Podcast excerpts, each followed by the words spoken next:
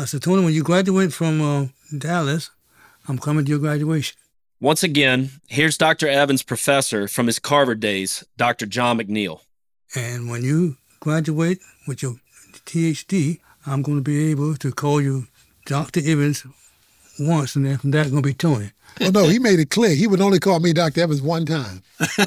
one time. So don't get the big head, you, you know, all that, and a bag of chips, you know. So I'm Tony to him, yeah. yeah. Tony to him. I think I he did love it. He called me one time, and that was it. And when he got ready to graduate from Dallas with his PhD, he said, oh, I'm getting my PhD. I said, well, I'll be out there. And oh, we went out there, my wife and I went, went out to his graduation and looked at him. Said, you made it. All right, friends, a whole bunch of things happened seemingly all at once for Tony Evans. In 1982, Tony became Dr. Tony Evans, the first African American to earn a doctoral degree from Dallas Theological Seminary. The Urban Alternative had been started the year before, and we haven't even talked about the radio ministry. He'd already been chaplain of the brand new NBA franchise, the Dallas Mavericks, for two years, and by now, he was also subbing in as a chaplain for a small football club maybe nobody's ever even heard of, the Dallas Cowboys. He was now eyeball deep in his church plant, Oak Cliff Bible Fellowship. And by this time, Anthony and Jonathan had arrived, bringing the Evans family total to six, with four kids under the age of 10. But don't worry, guys, we're going to get to it all. Welcome to Start to Finish, the life and ministry of Dr. Tony Evans, Episode 5 The Family Man.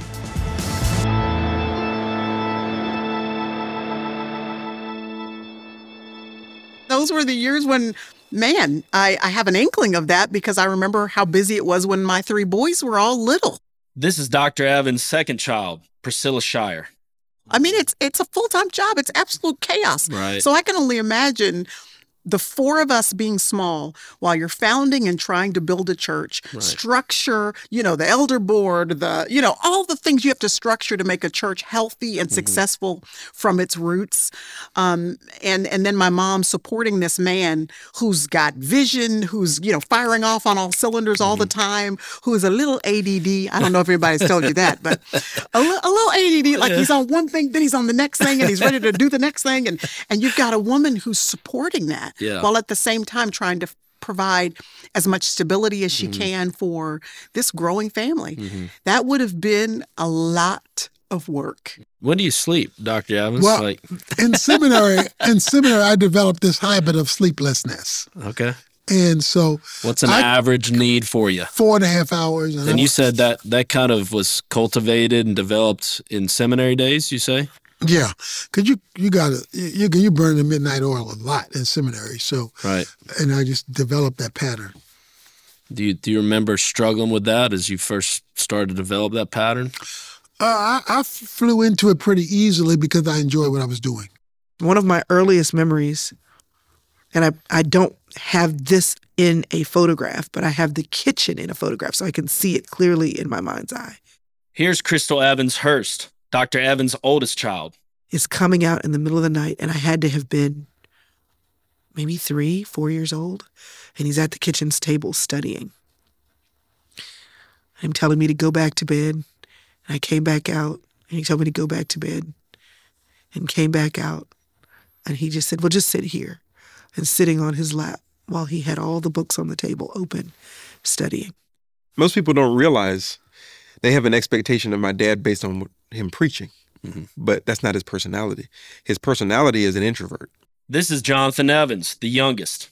we have to like warn people that he's not like because you hear him and he's this dynamic like so they think that they're about to get this intense And this is his older brother, Anthony Evans, number three.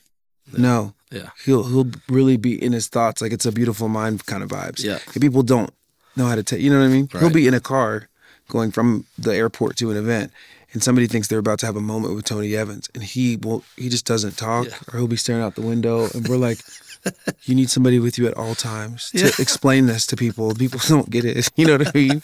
Like at all He times. prefers to be by himself with a book, with a pen in his mouth and a pad. That's what he prefers to do. So all of our life, he's sitting on that seat in the couch, on the left side of the couch. If you're fa- facing the couch, is the right side.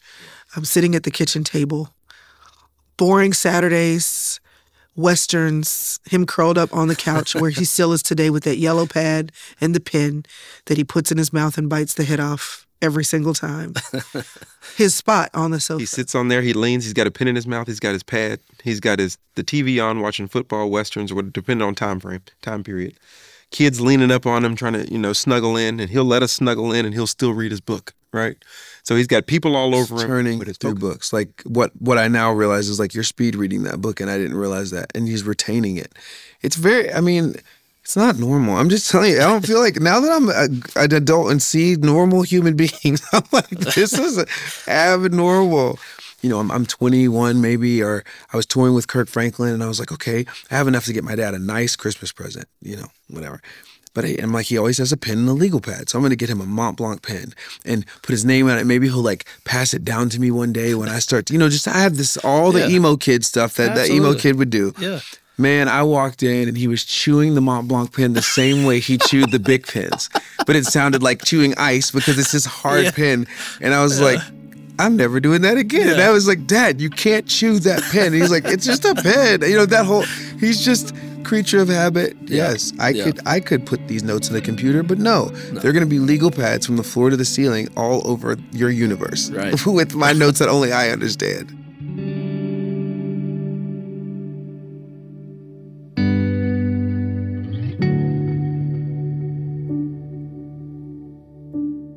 Can we talk a little bit about growing up in the Evans home? Hmm. Obviously, as a preacher's kid, I know that there can be some challenges to that. There's also a lot of blessings to that. You know, I it's so hard. I mean, you know, you talk to all four of us, you're going to get, of course, different takes on that. Every Right. kid is different and all that. But for me, when I think back on home, the memories that I have the most are going to be the things we did consistently, um, sitting at the table for dinner.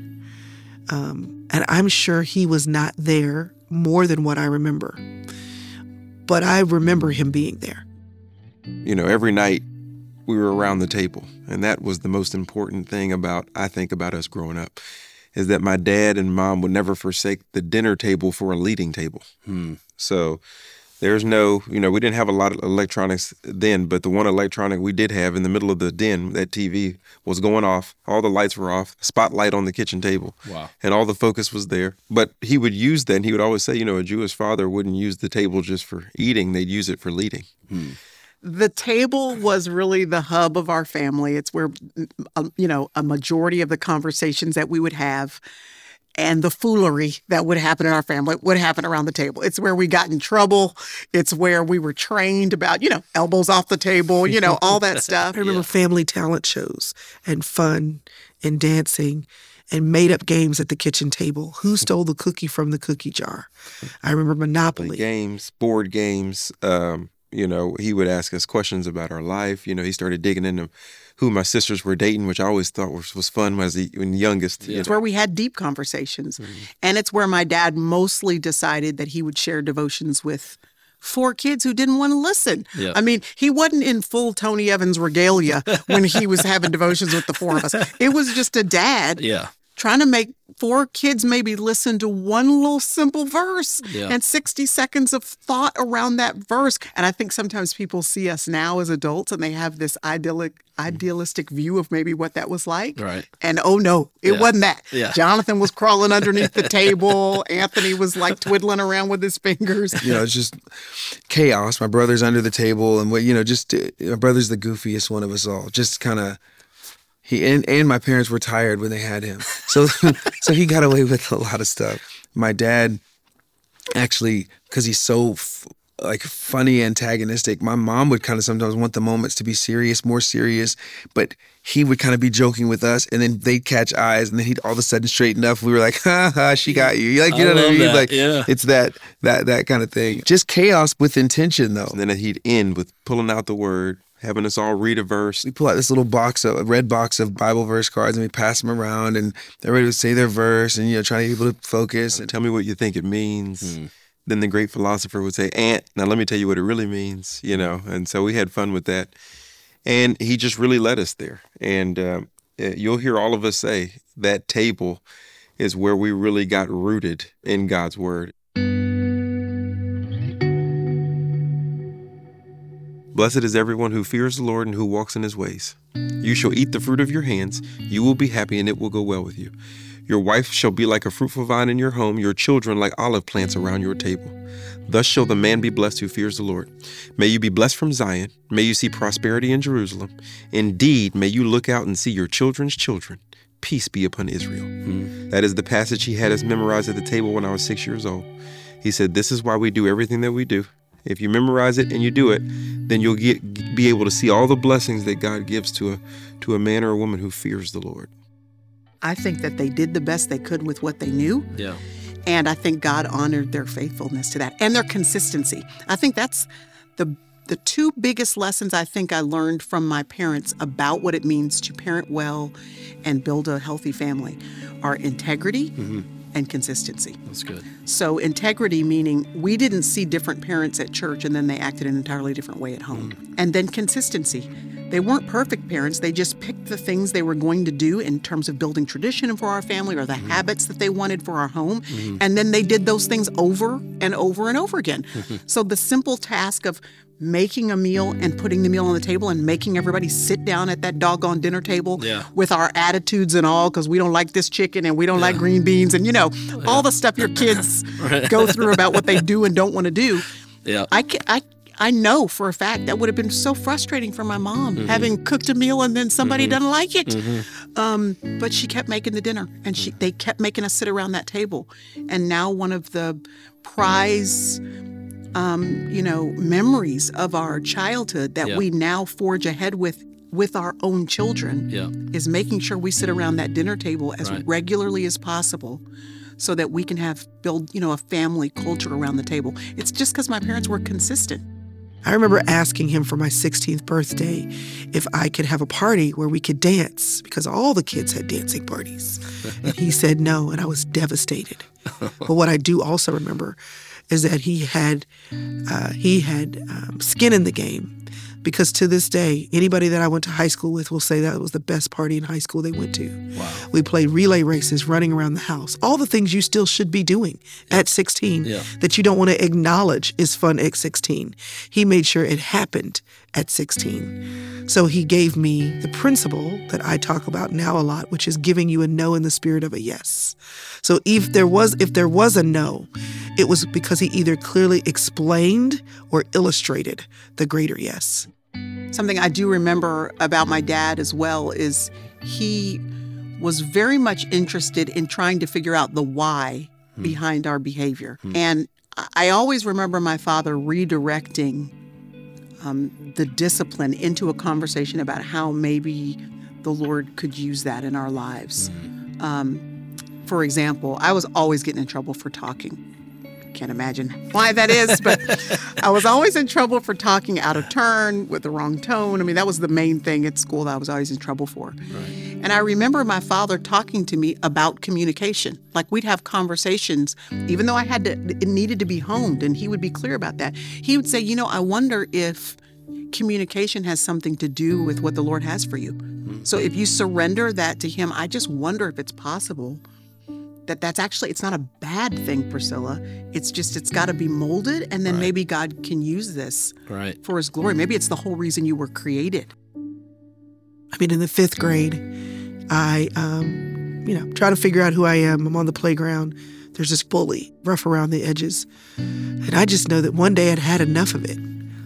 And uh, whatever she said to me, I cussed back at her. Right. I just felt so empowered. Right. And then I felt so afraid because we went to a Christian school and that was going to be 10 demerits.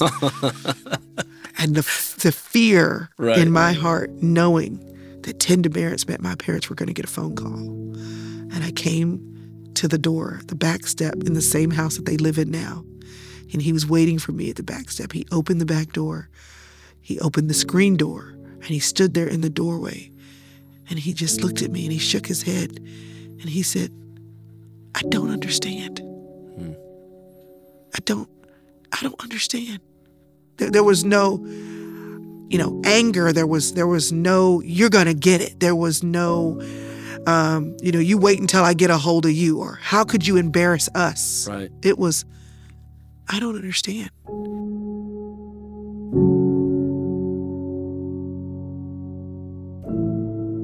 At the age of 19, Crystal came home and gave her mother news that would devastate any pastor and possibly destroy their ministry.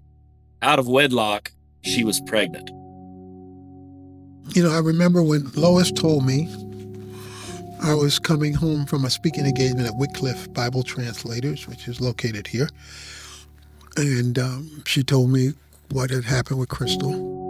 But one of the first things he asked me, and he leaned forward, he put his forearms on his knees, he brought his hands together, folded them, pointed his fingers, and touched his chin. He looked so tired. And he said, What did we do wrong? We wanted to love her through it, but we also wanted to deal with the, what was behind it. And so the first person we knew we would tell is Hawkins because of his relationship to me and us. Mm-hmm. And so a few days later, I told him, and that's when she came in. The first thing he did was get up and hug her, which is his way of doing things, and just minister to us as a family and to her. Even now, I think when I look back on the fact that my dad took me to sit with Martin Hawkins, now that I look back on it, I'm like, what was that about? You know, like, and it probably was just he was his friend. Yep. I need to talk to my daughter. Can you help me talk to my daughter?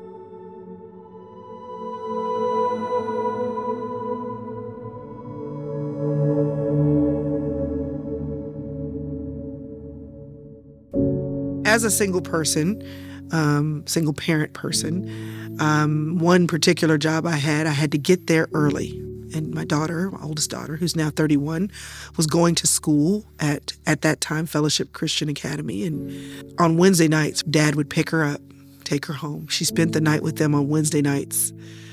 And I, that was my one night off. That also meant on Thursday mornings, he took her to school. And of course, Karis is like the fifth child. I'd take her for donuts and take her to school. Wednesday night church, she'd come to Wednesday night church and it'd spend the night. And I'd take her for donuts. Yeah, she's the fifth child because her and Lois were like this. They were like this. I mean, they were like this. Mm-hmm. Because we helped raise her. But when I had that job, every morning I would arrive at their house at around 6:15 and I'd bring Karis inside the house and she would get in the bed with them, dressed for school in her uniform, in the middle. and my mother, while she was fixing breakfast for everybody else who was still at home, she would fix breakfast for that daughter. So they brought Karis in as child number five. She doesn't like it when we tell people that they have four kids because she considers herself to be child number 5 mm-hmm. But they supported in that very real way in mm-hmm. that season. Mm-hmm. My dad would take her for donuts. What's kind of cool is he takes his great grandchildren now for donuts.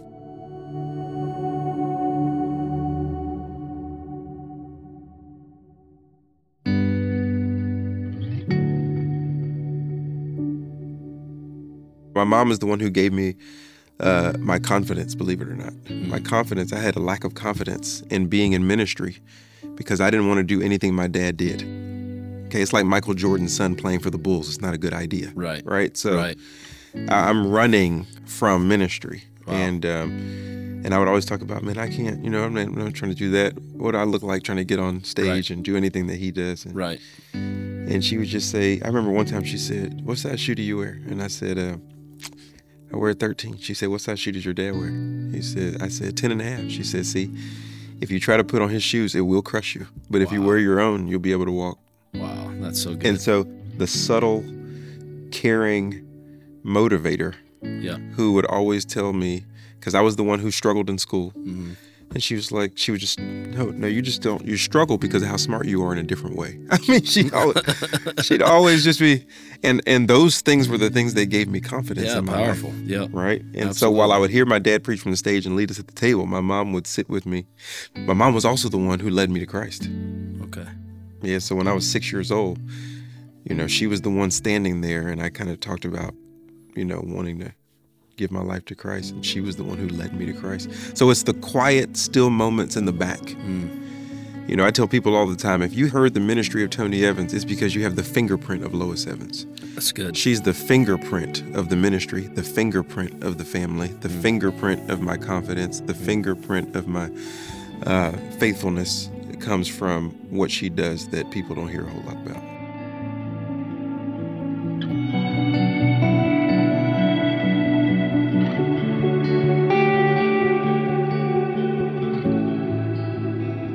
We'll be right back. My friend Richard is not like other people. He's a man with terminal cancer who decided to plant a church. They initially told me two years. And I was terrified. I still am. But our circumstance doesn't change our calling. From Send Network, this is Terminal, the Dying Church Planter. Coming soon to Apple Podcasts, Spotify, or wherever you get your podcasts. Let's talk about Oak Cliff and uh, growing up with this fast growing church. We were involved in children's choir or just participating in different church activities.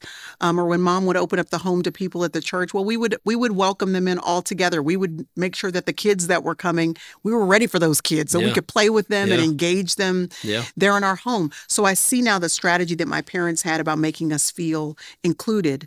And I also see the intentionality that they had in making sure we knew. In fact, my mother would say this you are not the church's kid, you're our kid. You do not have to make sure that everybody at church is satisfied with your behavior, is satisfied with the way you're dressed, is satisfied and pleased with the way you've behaved and acted in a certain scenario. You're you only answer to the Lord and and us. That's it.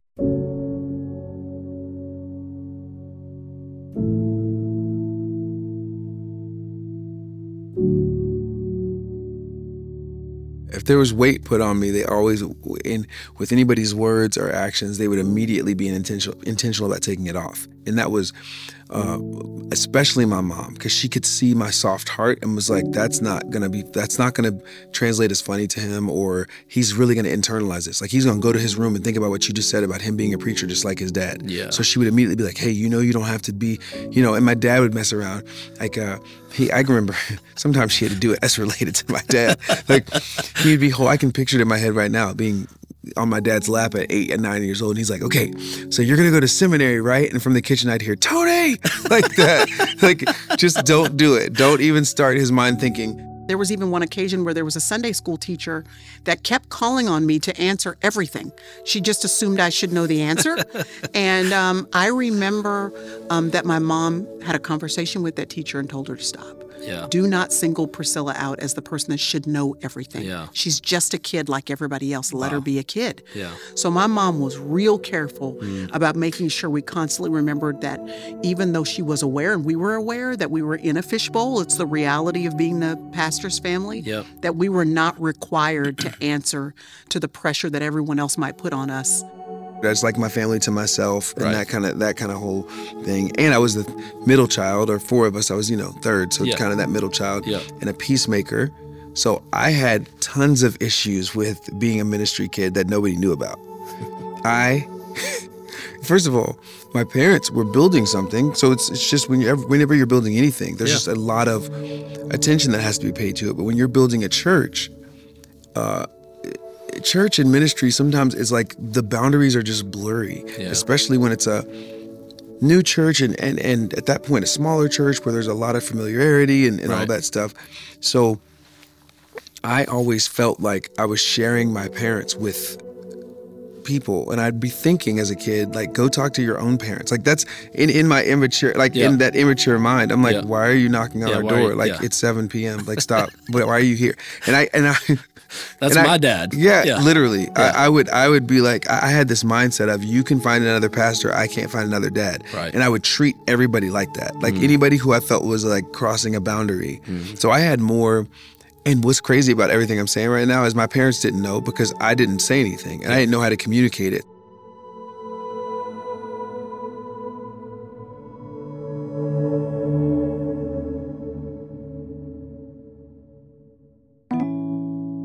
From a family standpoint, they used the building of the church to humble the kids. Uh, so we weren't we weren't the type that'd be like, well, my dad's the pastor, I can just do whatever I want. No, he had a serving at the bottom. So I remember being between 10 and 13 years old, um, between 10 and 12, employed me without uh, uh, paying me, obviously. Right. and he said, "Hey man, you get out there and roll this carpet out uh, for church. You get out there and sweep these floors. Make sure uh, the bathroom has what it needs in it. You're in. Yeah, you're in. You're you're serving. You're not here sitting Yeah. and just you know enjoying and sitting around here getting stuff. No, you're you're serving. And so my first job when I actually was paid with the church was uh in the janitorial building operations staff. Okay. And so just cleaning after service, going and vacuuming between the seats with the vacuum packs uh, on my back and um, taking out the trash. In fact, I think even now, it's harder because he is such a person of integrity and he so wants to make sure that his kids don't get a pass that we probably um, have to work a little harder to be supportive because we don't have. Um, I mean, I said, Dad, can I have a key card to the church? He was like, Well, why do you need one? I was like, Because you asked me to come early in the morning and late at night to do stuff. It's like, Can I have a key card? Well, I don't know. I, you'll have to talk to the head of security. I'm like, Really? Like, you can't just pick up the phone and call. I love that. we probably get more red tape because of his desire to make sure that we go through proper channels. Mm-hmm. So, did you get a key card access to, you know, offices in the buildings of Oak Cliff? Because Crystal said, you know, she had to go through the security team. Dad would just not let her get some sort of exception because she's the preacher's kid. Yes, I will You have have you stories know. like that? I will have you know that I am currently today, as we are talking, 48 years old. Right. And I have just gotten my card this week. this very Just week. this week. Exactly. But I also enjoyed when it was the anniversary and they brought the family on the stage and then the, the congregation would give us gifts. We were kids, you know. They'd give us, I'd get new skates. I remember online skates and stuff like that. Yeah, there, there are a lot of perks too. Yeah, there are perks too, but we never got big headed about it. Yeah. And uh, and because my dad is humble, my dad is real humble. He doesn't even notice a lot of things that are going on around him. Hmm. We have to tell him like, did you notice that you got this? There's an award coming. And he just Yeah. he didn't. He's just like, let me just give me the word. Let me preach. Yeah. You know, Yeah. that's his thing.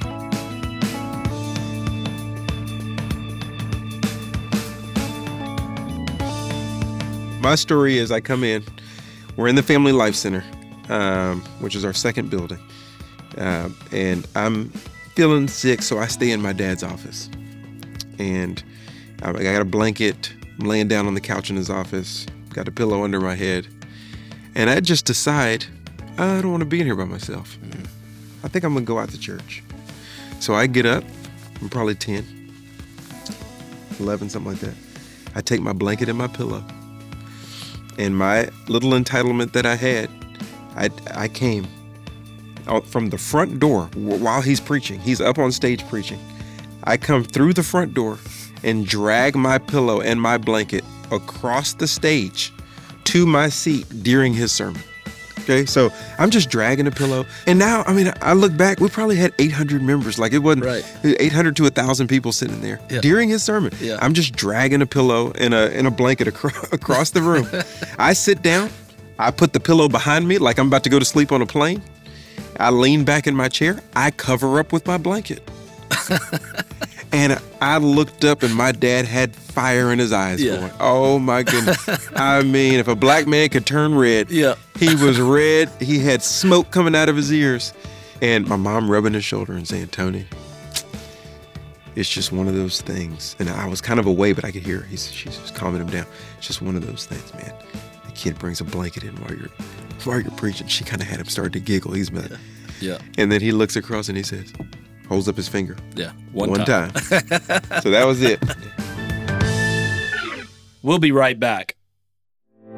Discover a full collection of resources inspired by the life and teachings of Dr. Tony Evans at lifeway.com, including books, Bible studies, and commentaries.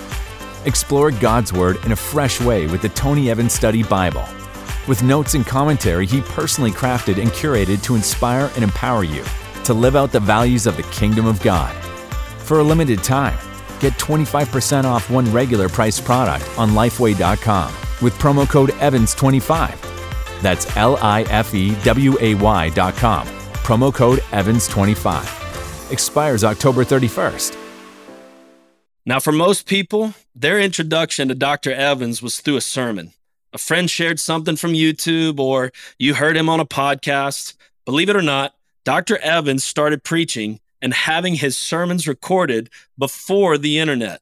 Before the internet, there was one place to go if you wanted to be heard, and that was radio. For that, we've got to back this truck up all the way to the early 70s. While I'm at seminary, two things happen. I get a call from KCBI. The programming director of KCBI contacts me, which is the Christian radio station in Dallas. And he says, Would you like to do a Sunday program of music and the word, a live Sunday program? So I accepted that and I began to do this live Sunday program once a week for radio. This Okay. three to five in the afternoon, Okay, something like that. Then I get a call from KHCB in Houston. KHCB, I don't know whether I preached in Houston, I don't know what it was, but somehow they knew of me and asked me would I do a 30 minute weekly program to be played over the station taped. So I am now in the Dallas Seminary studio preaching a 30 minute sermon that was shipped to KHCB Houston for uh, their um, uh, weekly radio broadcast. So now, unbeknownst to me, I'm entering radio Right. in an incipient form, but I'm I'm entering radio uh, lightly, not not still not connecting my time with in Philadelphia, which was about radio with the Grand Old Gospel Fellowship and Right. all that. So now radio is happening. Can you talk a little bit, just reminding um, the listeners, myself even, the significance of radio at that time for Well, for for everybody? For everybody, apart from your local church, Christian radio was the go-to place for programming. right. and Christian radio for teaching were, was virtually always white only. Oliver B. Greene's, you know, Bible study hour. Bless the dear people in the Gospel Hour congregation who are hungry and thirsty for righteousness.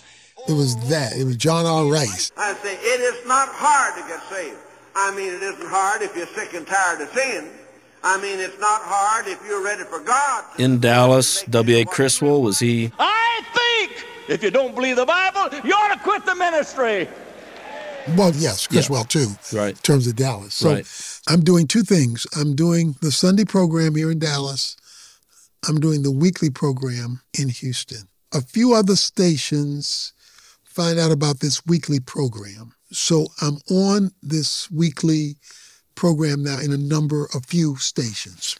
Okay. Sam Hart had encouraged me related to radio because that was his forte. Uh, we had been going in the summers to work with the Grand Gospel Fellowship before he started the church. And so, as more people heard the teaching or the preaching, we began to see that there could be a opportunity to go further with the messaging. That gave birth in 1981 to Tony Evans Ministries, which later would become the Urban Alternative.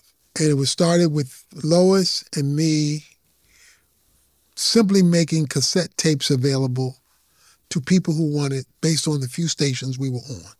Yeah, so I always say I was the inspiration for the urban alternative because it started around when I was born. 1980, 1981 right. is where they kicked off. Here's Jonathan Evans again. And so they had me and thought, oh, you know, we need to do more. you know, so so it was all me. But my, they, you know, they were recording, starting to record his messages. You know, you had the cassette tapes. Uh, my mom was in the garage, had my sisters in there working with her, getting the recordings into bags, and people would make orders. Um, and they would, um, you know, send in letters and send in their address and do it the old school way. And my mom would lug tapes to the post office and just, I mean, individually, just mail them off.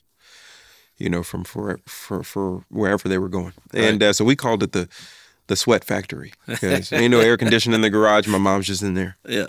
Yeah. putting in all these tapes, and my dad's writing more messages, writing more messages.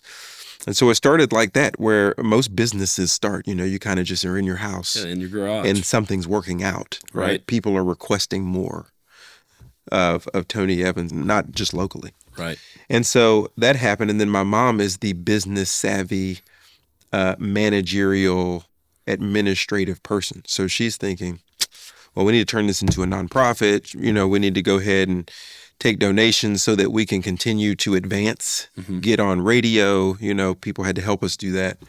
Um, and so as as that continued to expand, um, then we started, you know, taking our family vacations, and people would run up to our dad and say, "Hey, I listen to you on the radio. I, I buy all your tapes," and we're thinking, you know, man, How did this happen? yeah, yeah, exactly. Yeah. How this happened. So, Yeah. You know, he and he used that to teach us, you know, because we'd start getting annoyed. Like, Right. You know, all these people, we can't go anywhere, and you know, everybody, you know, either thinks, you know, you're Tony Evans or at some point Steve Harvey. You know, Yeah. one of the two. Yeah. You know what I mean? That mustache, right? So, um, so it, it's one of those things. But he said, you know, if you go to the doctor and the doctor is who God uses to perform surgery, and you get healed, you can't be mad when people come up to him and say, "Man, thanks for heal, thanks for the healing." Right. So, and, and I said, but they, they are they're appreciative. That he knew how to use his tools. Yeah. And I, we were like, oh, okay, all right. Mm-hmm. So it's an honor, Right. when people come up and you and you look at him, man, the Lord healed him, and he used he let me use the tools that he gave me. Right. And so and so we started appreciating, Yeah. you know, that people appreciated that, and so he always used that to teach. But we we noticed that it was getting out. When we got out, we know it was working. You know, mm-hmm. whatever he was doing was working. Mm-hmm. And then you know those cassette tapes turned to DVDs and you know CDs, and then now it's just QR codes and digital and off. you know podcasts and all that kind of stuff. Absolutely. So now it's huge, but it's just the faithfulness of my mom, building from the garage, and seeing where God was leading this ministry and the the receptivity from the world, and even at that time, receptivity from everyone from a black preacher. Yep. Because at that time, he couldn't get on radio because he was denied radio. Right. And then because of important people who came in and said, mm, "You can't do that. That's not biblical." Plus, he's like, "Do you hear this? Yeah. Everybody Yeah. needs to hear this." Yeah. And so the fight was on. He gets on radio, and once he gets on radio, um, I heard a black pastor say once, we had a booth at some conference, and he said, "Look at that. That's Tony Evans. That's the pastor that can preach to black folks and to white folks." you know what I mean? And I, I'm young, and I'm thinking, Yeah. huh. You know, it's some people who fought for us to get on radio Yeah. and uh, it, you you realize that the word cuts through all of that and it brought you know two worlds together and we still see that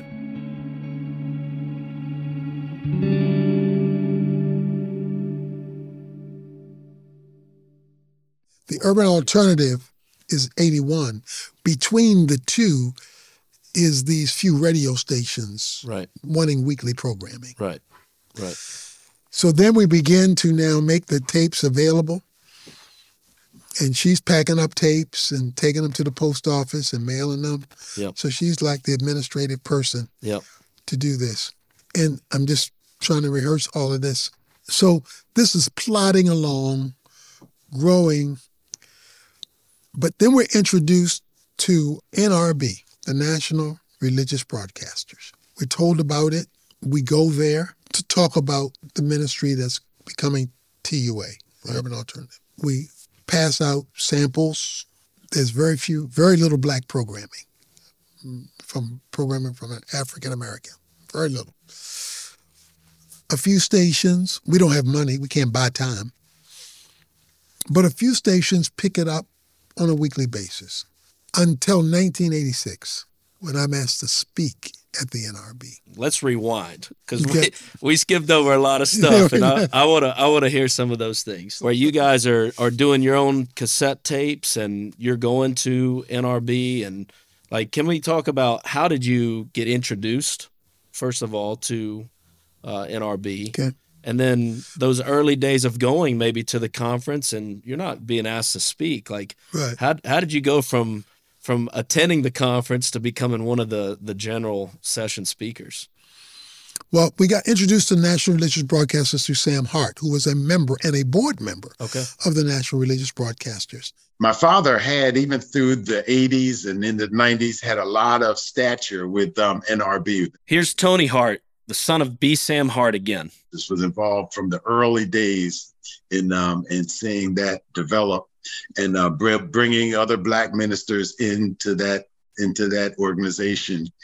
And so um, Tony Evans, as he, you know, started his, you know, ministry, um, he was able to bring him in and introduce him to NRB. And that's how Tony and Lois got involved in that whole effort. Just was a small contingent of African Americans there at that time. Um, and he would introduce us to people and, and expose us to people. And so he was instrumental in those early days. And out of that, somebody recommended that I speak at a general session, okay. which took place in 86. There was a tension because there's just a couple of people on radio at that time, African Americans. Sam Hart's one of those few. Certain amount of stations and only weekly. Hmm. Okay. But in terms of a daily broadcast, that was a different ballgame. but you have this internal battle between the hesitancy of putting a black speaker on regularly on radio, meaning a daily broadcast. What will the donors say? Mm. At the same time, there was the recognition that there was an inequity here on this issue. So many stations would give reasons not to do it, or, well, we'll do your weekly on the weekend. Mm. But we wanted to get to the daily because that's where you really build your constituency. So we had trouble getting to the daily, except one place, Moody. Moody was the first network to give us a daily program because Moody is located in an urban center. They have a black constituency. They just never had a daily programming.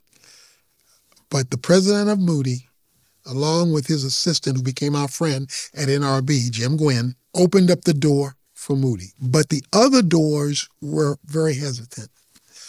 Do you remember any of those stories of hesitancy or rejection? Just, or? just either no time, no space, donor questions. I mean, they would typically be nice about it, but you knew it was a challenge for them. Right uh, because what because they were stepping in. This was new territory. A weekend thing is not a new territory. A daily thing, every day that's a new territory. Especially when the style, the music, some of the things were different. But all the time now through NRB, we're learning. We're learning how to do it. Learning how to how you produce, how you replicate the equipment you need. Mm. So Lois is learning a lot of that. Right. We're learning a lot of that as we go along. So with the journey you know, taking some time of faithfulness and, and hustle and take me back to that moment where you got to speak at the general session and how did you prepare? How did were you given a, a, a topic to speak on or did you have freedom, the the the the knowing that this could be a moment? Um, could, could you take me back to that? Yeah, the invitation to speak, I knew would have probably been the biggest invitation in terms of scope that I would have ever had. Because at NRB, it was the place to go for media in a whole of America for learning, training, and relationships and opportunity. So I knew it was major. And so I spoke from the book of Daniel, I believe, and challenged the NRB to, in some way, to have to make an impact. And it was well received. I think it was a standing ovation at the end. And so there was a warming toward me in as from a platform standpoint. I've met many people, but from a platform standpoint, it was a it was definitely a, a, a warming and so it opened up the opportunity for people to think differently. What God is looking for is that planet Earth will have a constituency of heavenly being living on hellish soil, letting hell know what heaven looks like when heaven decides to deposit that constituency in its midst. Now, the question is do we have a biblical basis for such a philosophy? And I say yes. In fact, a whole book of the Bible was written to argue this. It was the book of Daniel. Dr. Evans, your message um, at the the general session is by far one of my favorite messages I've Talking ever about from last year? No, from the NRB that that opening session. Um, when? From the one we've been talking about. You the were 86. there? You were there? No, no, no. It's it's online. Uh, was it Daniel? Daniel. It Was was, it Daniel. Okay. I didn't know it was online. I didn't know that.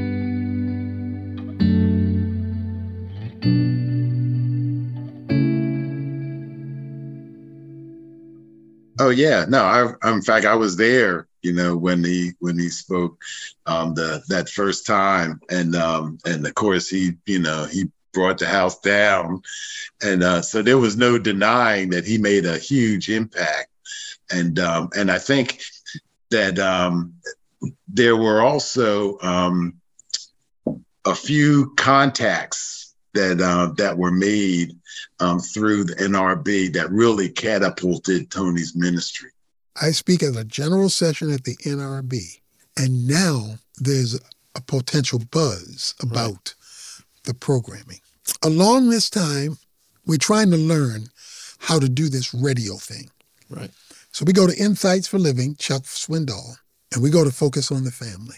Lois and I go to Focus on the Family, and Jim Dobson meets with us. Jim Dobson takes us out for lunch, expresses his concern for the black family. We share what we are doing and how we are doing it, our burden for ministry, some of the vision we have in radio. And at that luncheon, he says, I want to help. He opens up all the systems of focus to us. And I believe it was providing a half million dollars Wow. to help launch and expand TUA. But that's not the biggest thing he did. The biggest thing he did was write a letter. He wrote a letter because, again, most of the white stations were hesitant, although there was now this new opening. He writes a letter to all the stations that carry him and say, Would you consider creating an opportunity in your broadcast schedule for Tony Evans and this ministry? That changed everything. Dobson's letter opened the door, me being coming to the convention with Sam Hart under his influence gave me exposure. Being a being a a graduate of Dallas Seminary gave legitimacy. So all of those kind of worked together. So when um, when I got a chance to speak, then there was a response to the message with all these other supports surrounding it. Right. They even asked me to be on the board Okay. of Okay. uh, NRB. And so immediately now this starts to open things up for the ministry to to grow and influence and impact really around the world. Absolutely. Uh, it began to expand. So now TUA is having to grow Right. to uh, facilitate this at another level and getting a lot more expertise, a lot more professional advice. We can't end the conversation about the urban alternative without talking about the influence of Lois Evans. If Tony is the face of TUA, then Lois is the muscle. Like everything else, they built it together. We were able to talk with the director of operations for the urban alternative, Joy Glover, who gave us a candid peek behind the curtain. Well, I'll start with their relationship with one another. They were so cute. Uh, uh, one thing that always made me laugh, just in meetings or anything, you know, Dr. Evans, he couldn't, if he would look at Mrs. Evans, he would start laughing. Just, you know, or he would smile. There was always just, you know, they had a, a nonverbal communication, of course, that you can get after being married, you know, 30, 40, you know, years. Uh, so I always laughed and watched um, their nonverbal communications, um, which was always, you know, she would always let Dr. Evans know. So, you know, there's the focus, there's the kingdom agenda, you know, and and how we're implementing um that um across the spheres you know and how you know how are we getting that message out so he's looking at that and then mrs evans was the person right next to him looking around, watching, and kind of coloring how he implemented that vision in a sense. Um, meaning like for instance, you know, if he he would come and say, Well, you know, how can we do this? I like to do this, you know, and then she would come in and say, you know, well, let's think about these people, you know, or how what's, you know, how how would they feel from this? You know, so she always added an additional layer. Um, and then other times she would uh, very diplomatically uh, play devil's advocate.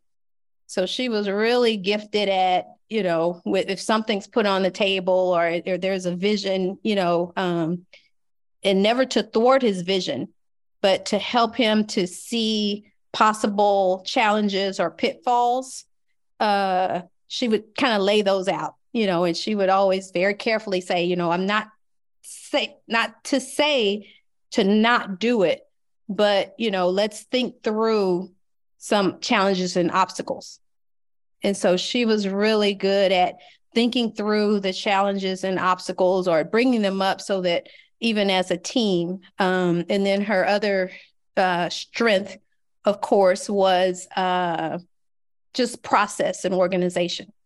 And so, you know, everything that you see um, from the urban alternative and how we operate, these processes are things that she's put in place that, you know, I still use to this day. And so that's kind of how, with an interaction, I guess to answer your original question of of how that vision kind of interacted, you know, Lord's giving it to Dr. Evans. He's uh uh he's sharing it. She's taking it through a filter of how to execute it. Then she lays it out um, to the team. Um, and then she allows the team to come up with our own strategies um, on how to execute it. And, you know, that's a, com- that's, you know, she always left that as a dialogue. Um, she always, you know, let us fly as high as we wanted to, you know. uh, but just be there as a mentor and a, as a guide. Because you know we got a huge kingdom agenda philosophy and there's a philosophy he's up here you know and he's thinking that way. But the practical way of how to practically execute that that's where she was so critical. Can you tell us how you saw dr evans support mrs evans? I think i could think directly to well professionally uh he was always very um careful and intentional in making sure that everyone understood, you know, my wife's wishes, and again, not frivolent wishes, um, but, you know, um, he wanted to make sure that, you know, whatever she asked for, that it's executed. Mm-hmm. And that's at the church or that's um, at the urban alternative. Oh, there was no mistake, you know, and, you know, there were instances where people would push or there were even instances sometimes people would try to um, kind of uh, go around her uh, to get you know to approach dr evans with what they wanted you know like say for instance you know she someone's pitching something to her a staff member pitches something to her and she's like no not not yet or not at this time. Um, and then you know people would just outright go around and go directly to Dr. Evans and ask the same question. Um, and you know, if he's not paying attention and he's saying yes, you know, which I only know of that happening once, and it was corrected quickly. he accidentally said yeah, you know, said yes, not knowing that you know she had already said no to this person. But then he quickly he turned, you know, he's like, I didn't realize that this was a conversation that had happened. So no, uh, we're gonna go with um, you know, my wife's recommendation. She's here for the day to day, and you know, she knows what needs to happen. Um, so no, I I I uh, defer to her decisions on that. So he always openly supported her on that, um, and and affirmed her leadership um, as well. Um, personally, she would talk several times. She would just talk about how he really uh, supported her at home. You know, even with him traveling uh, and speaking, um, she always told me. She told me multiple times because I have a son that's um, that's dyslexic, um, and so she she personally mentored me a lot just in raising my kids and you know she was she was literally like another grandparent you know um, and just helping me um, with any challenges. So when my son was uh, um, diagnosed and we were going through different challenges uh, she shared a story with me about jonathan um, their youngest and jonathan struggled in, in school Uh, and Dr. Evans, of course, he's traveling during the week and everything. And but Jonathan needed extra attention. And Dr. Evans just told her, he's like, I, you know, I, I've got it. I'll get him you know, because she was struggling trying to take the extra time up late at night. And he's like, nope, I'll hand, you know, I'll I'll work with Jonathan. And so he literally every night worked extra time with Jonathan. He's got all these responsibilities, but he's like, no, anything for my wife, you know. um, he yeah, he he definitely cared for her. We asked Joy about what the urban alternative lost with the passing of Mrs. Evans. You know, there's there's still a void. You know, I feel it a lot, a lot of days. Um, you know, because of course she was my personal mentor. So, you know, I feel a bit professionally, I feel like a professional orphan, you know, at this point, you know, um, in having lost my work mom. Uh, but organizationally, um, you know, the the practical, the processes still stand. But what we don't have anymore is she was gifted with a level of discernment that was amazing. But she could work with people and figure out um, and see motives. You know, she could see motives a mile away. Uh, you know, uh, which is a gift. So that discernment is, I think, the biggest hole that we have right now if you haven't heard it, I'm sure you've heard it, but you know, Mrs. Evans was just a tremendous leader. You know, I talked a little bit about her discernment, but you know, imagine coupling that with amazing skill in business. Yeah, she was a shark, you know.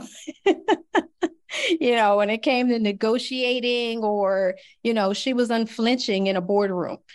Um, and uh you know, she watched everything, you know, and she was not going to be overcharged for anything, you know, the won't be, won't overcommit for anything, you know. So just, just the business side of, of knowing contracts and processes and managing people, I think that gifting um, is what you know in the urban alternative we're still seeing the fruits of that that the skill in which she was able to run this organization and lead it is you know just just a testament to the brilliance that she had. A lot of people don't know that. They're both so much fun. Um, and they like to have fun and they la- allowed us as as uh, a team to just just fly and try different things and and play games and you know office olympics and all the just random weird things. Um, she's like, do it, you know, and decorating contests in the office and just going way over the top celebrations, you know, all of those things. They just really, um, Mrs. Evans really fostered and celebrated, which I loved about her. As we were wrapping up, Joy had one more good story to tell us. One thing I didn't mention was the relationship between Jonathan and Mrs. Evans. So Jonathan, I'm, and he probably told you, you know, he's our John John, or he's our baby. During meetings, um, once Jonathan was old enough, um, and he actually came on the team at the Urban Alternative. So at the table, imagine the table. Dr. Evans was always at the head, and Mrs. Evans was always to his right. And so that's how they always sat. So when Jonathan came along, Jonathan then wedged in between them. So he would sit to his mom's left. So Dr. Evans is here. But then he would always hold his he and his mom would hold hands through the throughout the meetings. Uh, and sometimes I would catch Dr. Evans just like rolling his eyes. Uh, he's rolling his eyes. So you know they're still having their their little communication and they're making eyes at each other throughout the meeting. But now Jonathan's in the middle, literally holding her hand, and so that's just kind of the story of everything. You know, everybody's jealous of John, even his own dad.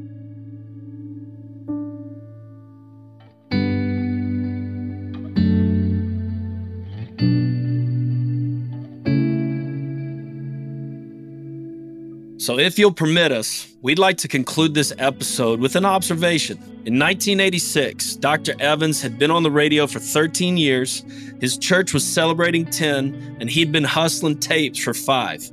The tape and radio ministry fell under the urban alternative, and he came to NRB looking for daily broadcast opportunities to deliver his message. He preached what I still contend is one of the all time best sermons, but notice how he ends it. No, no, no. We're not going to just play nice Christian music and, and give you nice Christian sermons. We're going to do that. We're going to do much more. We're going to let you know you may reject Christ, but it won't be because we didn't deliver him on a silver platter to you every day. It won't be because you didn't hear our voice. It won't be because we didn't provide you the technical excellence that can meet and match any TV or radio station in this country, but it was matched with a message unlike any other. We are God's alternatives.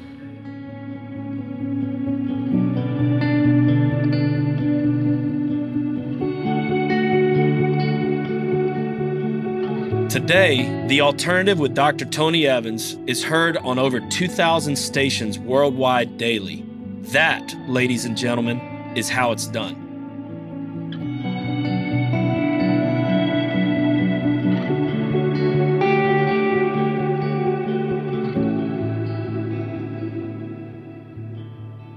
We'll be right back. Have you been listening to these episodes and wanted to go deeper in some of the incredible truths Dr. Evans has shared? For a limited time, listeners can get free samples of some of Tony Evans' best selling and most influential works. Books like his classic, Kingdom Encounters, Oneness Embraced, Kingdom Politics, and more. As you know, Tony Evans' books are incredible and sure to inspire, encourage, and empower you with your walk with Jesus. To pick up your free samples, go to moodypublishers.com today slash Tony Evans and download them today. moodypublishers.com today slash Tony Evans. Connect with Jesus in a deeper way, not just by reading about him, but by actually experiencing him through the power of world class teaching. The Tony Evans Training Center provides online learning in an understandable and refreshing way. Make the pages of your Bible come alive through courses covering a wide range of subjects. Isn't it time to begin a biblical adventure? We're here to guide you as you go. Just visit us at tonyevanstraining.org. Explore the kingdom anytime, anywhere. Next time on Start to Finish. I'm enjoying class, and another person I'm getting to know, but not so much personally, but in class, is Howard Hendricks.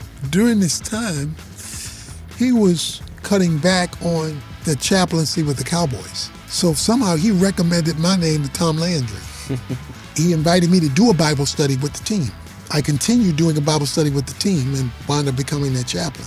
When the Dallas Mavericks came, Norm Sonju, the founder of the Mavericks, talked to Tom Landry about needing a chaplain. Tom Landry recommended me. So now I'm, I'm involved with the teams. There would be people that would come up to me in Houston and say, hey, you're, I just heard your dad, or my dad just went to go hear your dad um, at Promise Keepers. All these thousands and Right. thousands and tens of thousands of men Right. who now were becoming aware of dad's voice. Yeah. And that conjoined with the, the blossoming radio ministry um, just made his voice very familiar to people. Start to Finish The Life and Ministry of Dr. Tony Evans is a podcast powered by the North American Mission Board. You can get in touch with us at resources at namb.net. That's resources at namb.net. If this podcast is helpful to you, and I really hope that it was, it would be helpful to us if you'd leave a five star review on whatever platform you're listening to and share it with all your friends. Start to Finish is made possible by the cooperation of the Urban Alternative, Dr. Tony Evans, and the Evans family. Our show is written by Neil Hoppy and produced by Kevin Spratt. Editing by Jeremy Spencer. Our sound engineers are Eric Chapman and Aaron Leslie. Our music is by J. Adam Wesley. Trevin Wax is our executive producer. We've got a recommendation for you this week. If you haven't watched the NRB 86 message from Dr. Evans, I promise you it's going to bless you. We've dropped a link in the show notes. Thanks, friends. We'll see you next time.